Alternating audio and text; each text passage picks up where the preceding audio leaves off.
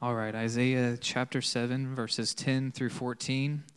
Like he said, there are Bibles in front of you. If you don't have a Bible, that is our gift to you from Westside. Please take that home and enjoy God's Word at home. We love God's Word here at Westside, and we want you to as well. After I read the scripture, I'm going to say this is the word of the Lord, and we've done this a couple times, and we respond with thanks be to God because we are thankful for God's word here. We believe that God wrote this, and the fact that we get to have it, we are thankful for that here at Westside as well. So, as uh, Isaiah chapter 7, verses 10 through 14.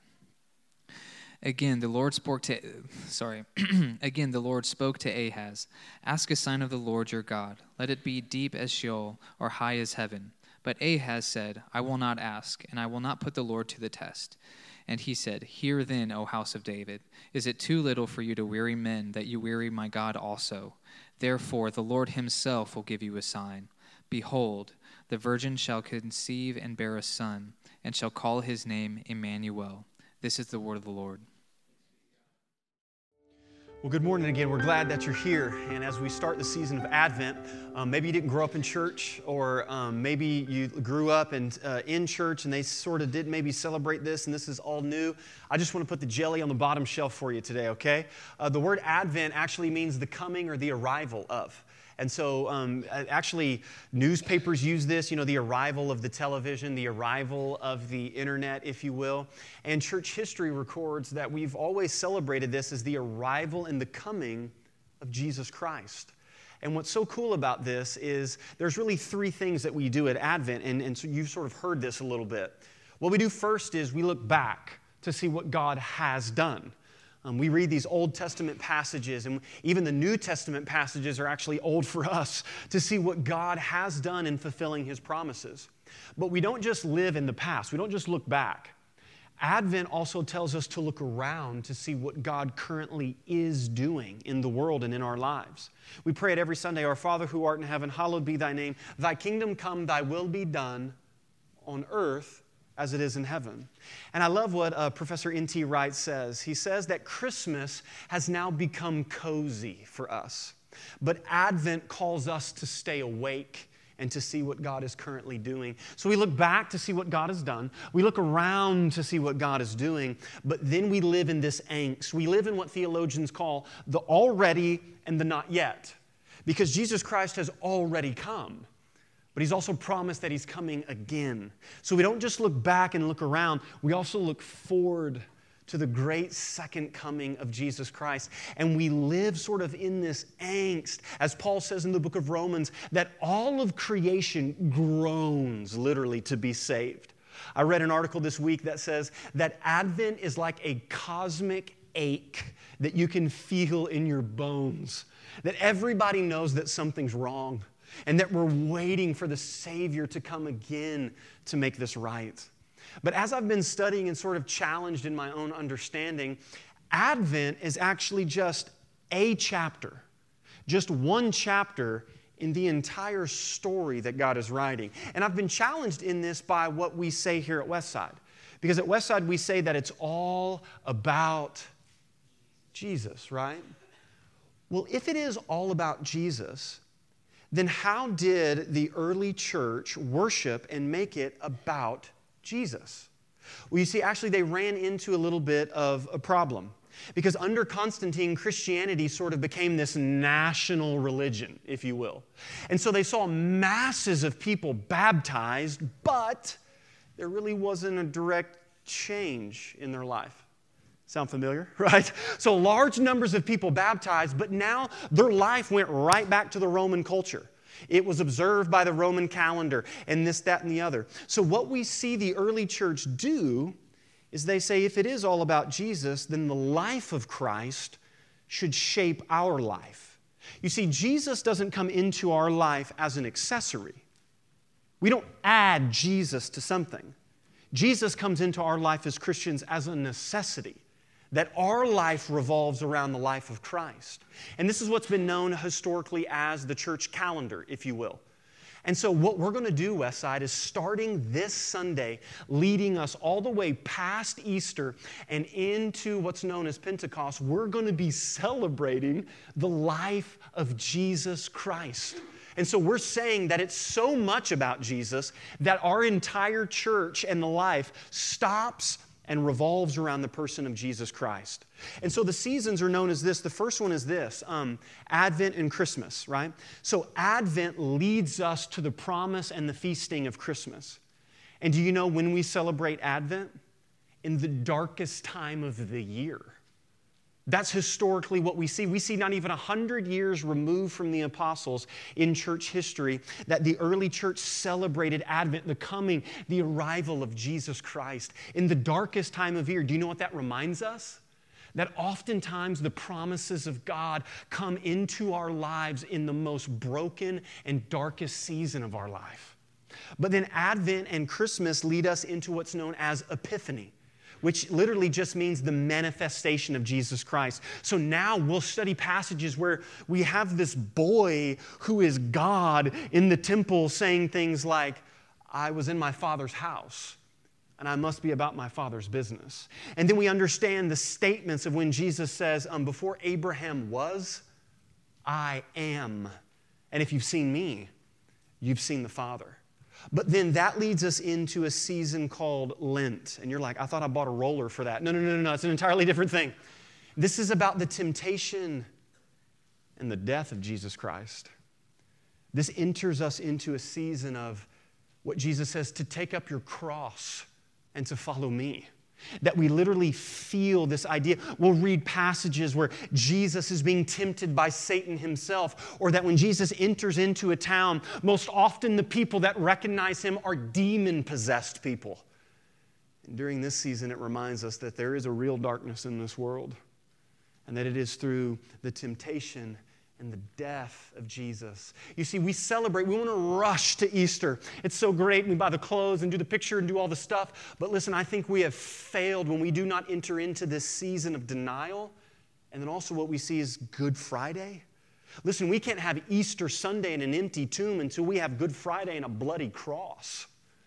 And so this season, then, Lent leads us into Easter celebration, where we're just waiting and we're waiting, and then we celebrate that Jesus burst forth from the grave, and now the grave is empty and the throne is occupied. But then that now leads us into 50 days after, which is what's known as Pentecost, which is the Spirit of Jesus.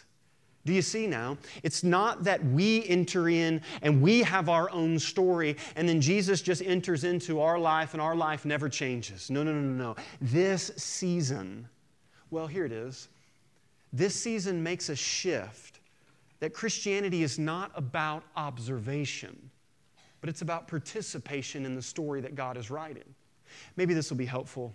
Um, a couple months ago, my wife and I got to go to Oklahoma City for uh, one of my brother's weddings. And there we went to the OKC Memorial. And some of you maybe are too young to understand what that was, but on April 19th, 1995, Timothy McVeigh parked his truck behind a federal building and set off a bomb, killing 168 people, many of them children. It's the reason why you can't park around a federal building anymore. And there, there's, there, there's two parts to the memorial. Um, there's one in the building close by, and you go in and you pay like $8. And, and it was interesting that it doesn't start on the first floor, that the lady directs you over to the elevators, and you go to the second floor. And as soon as the elevator doors open, there's a huge mural, and it says, Oklahoma City, 6 a.m. And what you do is you relive the entire day. So when you get off the elevator at 6 a.m. and it's sunny there in Oklahoma City, and then you go in and you see a docket of everything that was going to take place that day in the federal building.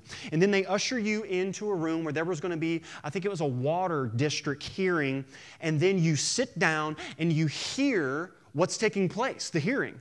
And then all of a sudden, you hear the entire explosion, and the lights flicker. And then on the wall has all the faces of the people that were in that room. And you walk, listen, you're not just observing, you are participating and walking through the entire memorial, all the way up to when they find Timothy McVeigh, to his trial, and all of that. But then, close by that place, is what they have is called the reflecting pool. Off over to one side is a memorial and chairs. for every chair, for every person that was there, and there's even small ones for the little kids. I mean, it is a quiet, quiet place. But I was so interested that when you walk into that part, there's two big entrances. There's concrete with like steel over it. And over one of the entrances, it says this We come here to remember those who were killed, those who survived, and those changed forever. May all who leave here know the impact of violence and may this memorial offer comfort, strength, peace, and hope and serenity. As I got to looking over each entrance, one has 901, and then on the other one it says 903. And it's kind of ambiguous. You don't really know what it means. And so I asked one of the guards that was there, and he said the bomb went off on April 19th at 9:02 a.m. So you live at 9:02 a.m. at the reflecting pool. You enter in and life began. Life continued, but here the guard said, life stops.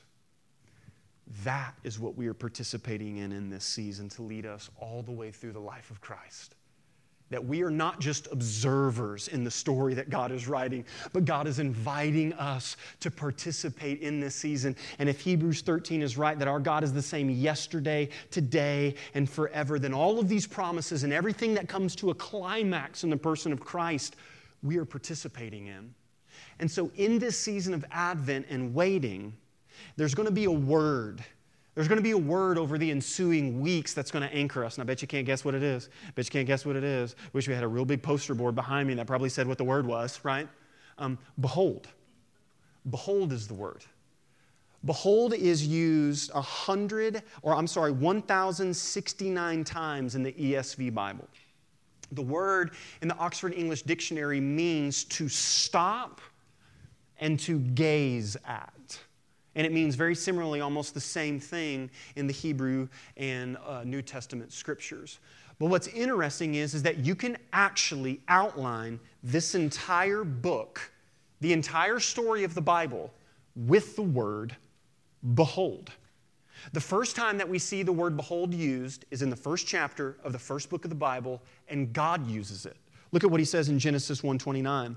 And God said, Behold, I have given you every plant yielding seed that is on the face of all the earth.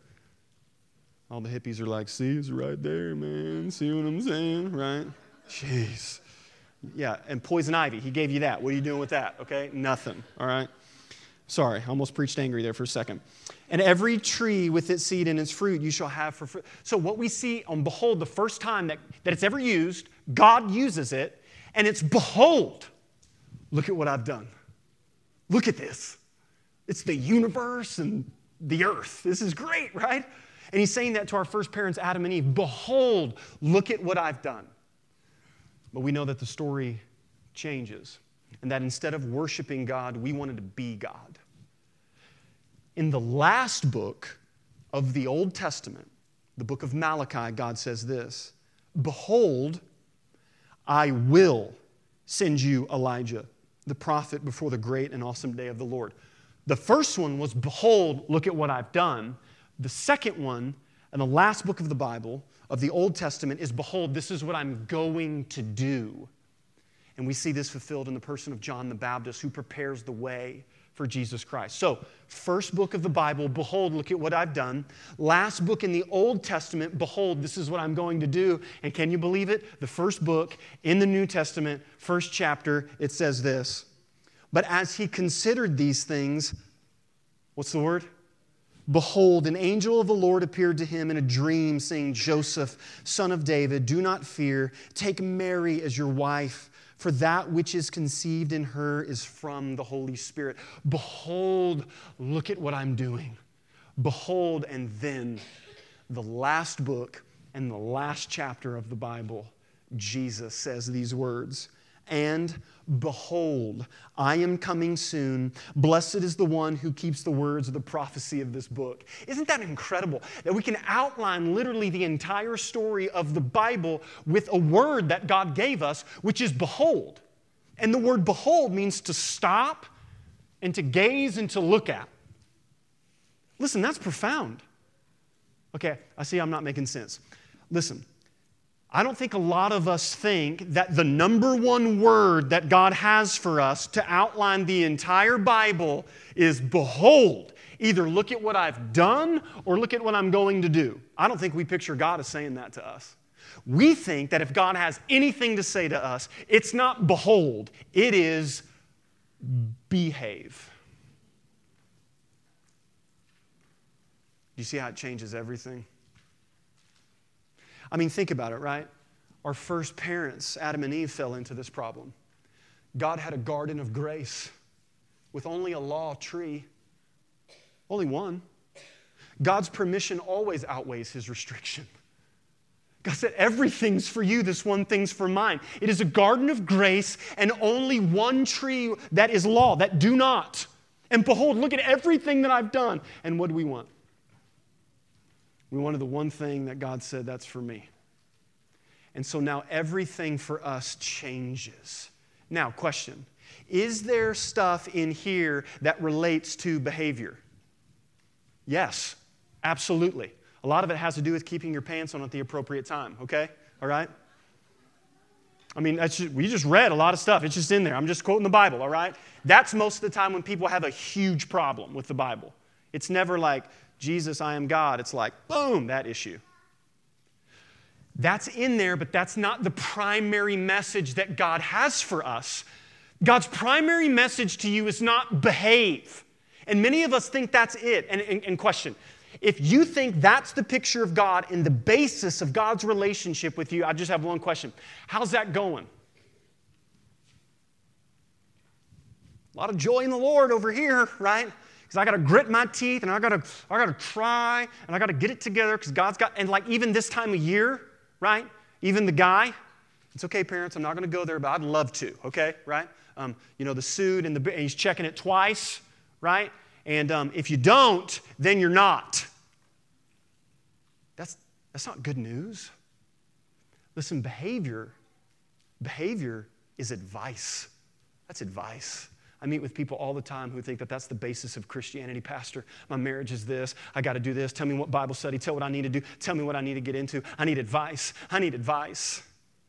The primary message of Christianity is not advice, it's an announcement. Listen to me. Advent, the announcement of Advent is behold, look at what God has done. Not behave. That is the goodness and kindness of our God. Because listen, we, when we think it's advice, then we belittle our need. So think about it this way if somebody's drowning, if you're witnessing somebody drowning, how good is it for you to go, Bill? Bill, you just ate, right? You're supposed to wait 30 minutes. Bill, you're drowning. Bill, kick harder. Bill, do the thing for the stuff, all right? Bill, do you need, I don't know if your name's Bill. I'm just saying that, okay, right? Listen, you don't give a drowning man advice, you make an announcement. We're jumping in to save you. The message of Advent is not God giving you advice to behave better. The announcement of Advent is you were dead and sunk to the bottom. There was no hope. But God, in His riches and kindness, for it was God who made us alive together with Christ. For by grace that you have been saved through faith. And this is not of your own, own doing, but it is a gift of God, so that no man may boast. No man stands before God and says, I perfectly applied the advice that God gave me. But we throw ourselves on the announcement that God has said, Behold, look at what I've done. It's behold. And in our first passage today in Isaiah 7, see, we always take it out of context. It's always on the sweatshirt and the coffee mug, and behold, Emmanuel, God with us, and we sip, and it's great, and it's a hallmarks on the thing on the TV, right? And I have to say this every year, okay? Those movies are a joke. Can we all agree with that, right? It's the same movie. His train's gonna make it. He's going to come in with a golden lab retriever. Oh, right? All right, awesome. Save your TiVo room. All right, goodness gracious, right? Isaiah 7, 8, and 9 is one sermon. We get the prophecy, listen, 700 years before the birth of Jesus Christ. God prophesies through Isaiah. But he does it to a guy by the name of King Ahaz. Bad news. King Ahaz is like Israel gone wild, okay? Things are not good here. And actually, God said, Hey, um, Syria, I'm actually going to use Syria to come and judge you. They're like, We can't use Syria. God's like, I'm God. I'm going to use Syria to come and judge you because you guys keep running away. You keep running away, and I keep pursuing. And this is a way of me pursuing you to bring you back home. And God brings this prophecy. Look up in verse 3 of chapter 7 it says, verse 3, that God tells Isaiah to go out and meet Ahaz by the pool. It's like a super specific location. And so, listen, the way that any preaching and teaching happens up here should also equip you in your Bible study, okay? So, the way that we preach should help you study your Bible. So, I thought that's a super specific location. I mean, you could type that into Google Maps and boom, you are right there. Why did God give all of this description? So, I looked it up. This is actually the water supply to the kingdom. Ahaz hears that Syria is coming. Don't miss this. And he gathers all of his advisors, military guys, engineer, everybody. And they go to the city's water supply and they're like, all right, we need this much water. We have to divert it here. We need to do all of this. And God tells Isaiah, go tell him right by the water supply with all of his advisors around that don't worry, God has a plan. You're like, awesome, Syria's coming. What's the plan? He's going to send a baby.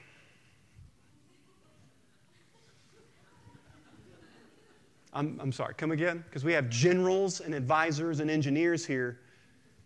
You know what this is a picture of? This is worldly wisdom versus the wisdom of God. You better behave. You better get all this. Here's the advice. Here's the advice. Here's the advice. God comes along and says, You don't need advice, you need an announcement. You need an announcement. And listen to this word. And in the passage it says, and again the word came to Ahaz. And again the word came to Ahaz. Because Ahaz is constantly hitting the decline button every time God calls. He's, he's, he's refusing it constantly and he's turning to other things. And in this passage, we see, behold, stop, gaze, look at what God is doing. Not behave. Why? Well, listen, here, here, here's the point what you behold, you become. That's why God keeps saying, Listen to my prophet. Listen to my prophet. You don't need worldly advice, you need an announcement. You need an announcement as to what this good and strong God is doing. Ahaz hits the decline button again. And then just a page over in your Bible in Isaiah 8, God pronounces something. He says this Isaiah 8. What's the first word? Isaiah 8, verse 18. Behold, I and the children whom the Lord has given me are signs and portents in Israel from the Lord of hosts, who dwells on Mount Zion. And here it is Isaiah saying this to King Ahaz. And when they say to you, Inquire of the mediums and the necromancers who chirp and mutter. Should not a people inquire of the Lord their God? Should they inquire of the dead on behalf of the living? To the teaching and to the testimony, if they will not speak according to this word, this is God saying this. If they don't speak accordance to my word, it is because there is no dawn in them. That's like an Old Testament Southern way of saying, bless your heart. You know what I'm saying? Anybody ever tells you, bless your heart around here, we got a situation on our hands, okay? God's saying they speak as if they have no dawn. They have no light in what they're saying. It is not revelatory, it's only advice, and it's only going to get you a certain result. And then in Psalm 115, God says the same thing. He says the same thing to the people of Israel. Their idols are silver and gold, the work of human hands. Do you know why that's important to know? Listen, Every time, the story in here is for us because we're part of the story. Every time that Israel is in a season of needing to make a decision, uh, example, whenever God led them out in the Exodus, right? Moses goes up the mountain to FaceTime with God. That was a super cool thing lightning, smoke, and all that cool stuff. What do they do at the bottom of the mountain? Golden calf, right? I'm always like, you couldn't have done a bear or a lion. you did a fat cow, right? I don't know. I just, I don't know. It's a big deal, right? Listen, anytime that we are in a season of testing where God is telling us to trust, our flesh will always turn to an idol. Why? Because it's something that we can see and touch. So if you're in a season where you feel that God is silent, watch your heart wander to a significant other on social media. I'm in this season and now I don't know what to do. So now the default setting of our hearts is to manufacture idols made in our own image. And so he says they're made by human hands, the work of human hands. They have mouths, but they don't speak. They have eyes, but they don't see. They have ears, but they don't hear. Noses, but they don't smell. They have hands, but they don't feel. They have feet, but they don't walk. They do not make a sound in their throat. Now, here it is those who make them become like them. So do all who trust in them. Listen, this is just the storyline of the Bible. What happens in the garden, in the garden of grace? Our first parents, Adam and Eve, broke God's law. And, and how did that happen? Well, the enemy comes along and says, Did God really say that this is a garden of grace? Because I don't think he did because God's totally holding out on you because He's this big, mean God. And He knows that that one tree is so much fun that you will lose your mind, man. And what you need is you need to go outside of God's will in order to fully satisfy yourself. That's what you need. And then here's the story. So when the woman saw, behold, behold, saw that the tree was good for food and that it was a delight to the eyes and that the tree was to be desired to make one wise, she took of its fruit and ate, and she also gave some to her passive, weak husband who was with her, and he ate. Is that not in your translation? Then the eyes both were opened, and they knew that they were naked, and they sewed fig leaves together and they hid themselves. What you behold, you become. And then God comes along and asks Adam, Where are you? And then Adam says, We hid ourselves because we are naked. And God asks two questions Adam, where are you? And then the second question, Who told you that? Who have you been talking to? Because what you behold, you become. And so God is not a mean, angry God saying, behave. He's saying, look to me because he is like a loving father who sees children running out into the road to play in traffic. And he's saying, don't go that way. Don't go that way. That's not going to satisfy you. That's not what you need. That ends in destruction. And He gets people around us in our life to live in community to tell us those things. And then He gives us His word and why is this so important for us to understand? Why is this so heavy? Well, what the eyes look at, the heart will love. What the eyes behold, the heart begins to love and long for. And then, when the heart loves it, the mind will justify it, and the body will pursue it. So listen, the problem with, I don't know what it is. I don't, I'm not interested in the details, whether it's alcoholism, pornography, or what lying, steal. I don't care what the behavior is. Okay? That's a result. That's the fruit. The root is what you are beholding in your life. So, what's God's answer to us? What's the answer in this season? Well, 700 years later, we see that Luke records it. And behold, you will conceive in your womb and bear a son, and you shall call his name Jesus. And he will be great and he will be called the Son of the Most High. And the Lord God will give to him the throne of his father David, and he will reign over the house of Jacob forever, and of his kingdom, of his kingdom. Ahaz's kingdom had an end. Of his kingdom, there will be no end. Why? Because this is the good and great king. And the announcement that God has for us is not advice to behave better and to try harder in this season the announcement to us is to behold. And, and listen, this, always, this is our goal, right? This is our goal at Westside, is to produce disciples who look like Christ, who then go out and make more disciples and produce more people that look like Jesus. And then the more you look like Jesus, the more people are like, hey, you look like Jesus. And you're like, hey, let me tell you about Jesus. And then, oh, oh, oh they got saved, and now they're going to becoming like Jesus. And then all of a sudden, everything's changing now, right? That's the goal. So, how do we do that? How do we, at the very core, do that? There is some behavior thing that comes. Sure, that's later. But what's the primary way that we can become like Christ? Guarantee our default answer is behave. That is not what the New Testament teaches. It teaches this, and we all, with unveiled face, beholding the glory of the Lord, are being transformed into the same image from one degree of glory to another. For this comes from the Lord who is the Spirit. The, you become more like Jesus by the more you behold Jesus. That's the answer.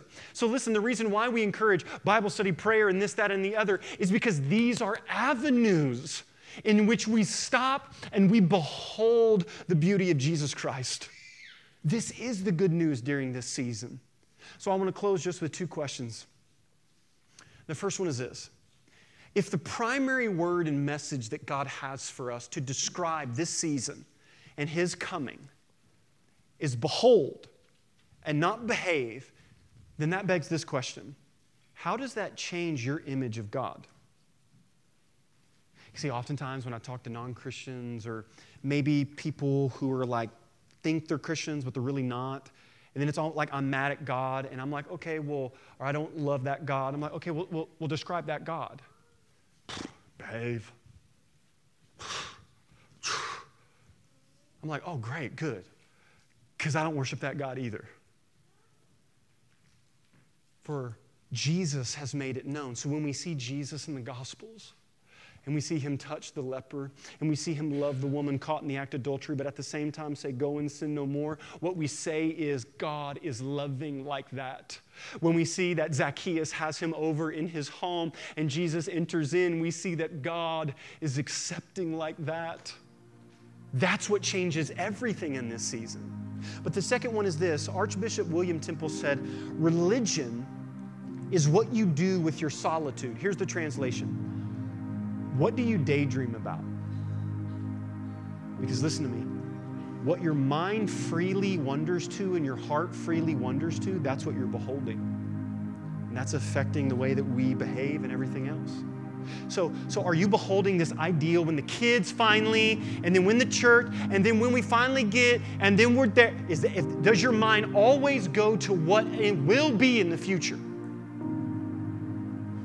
Or is it constantly going to what God is doing now, beholding now? You see, the announcement of Advent in this season is behold, not behave. So we're going to come forward, and what we're going to do at the table is we're going to behold, we're, we're going to partake in the body that was broken for us and the blood that was shed. And what we see in the early church is that this season is a mystery that God, the author of the story, wrote himself in. And one of the ways that the early church would worship when they came to the table is they would say, Let us proclaim the mystery of the faith. Well, what is the mystery of the faith? Why do we come to the table? We come to the table because Christ died, Christ rose, and Christ is coming again. Behold, this is the good news of the God of the Bible.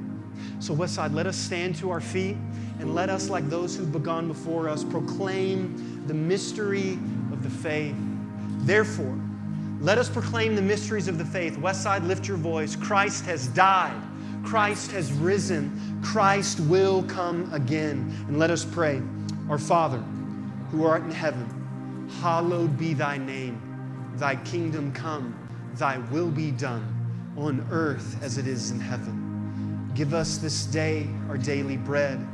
Forgive us our trespasses as we forgive those who trespass against us. And lead us not into temptation, but deliver us from evil.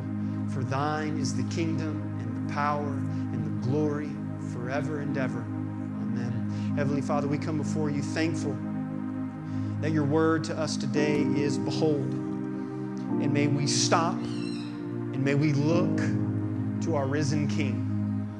May this forever change the image that we have of you in our minds. God, I pray that today, that the image of this God who says, if you behave, then I will love you, would be shattered into as many pieces of bread that we see at the table. Because what we see at the table is not a God who says, if you behave, then I'll love you. We see a God who says, look how I love you. Now. That is an announcement that changes everything. Holy Spirit, have your way with us. We pray this all in the holy and in the precious name of Jesus Christ. Amen. Would you come forward and partake in the elements today as you feel?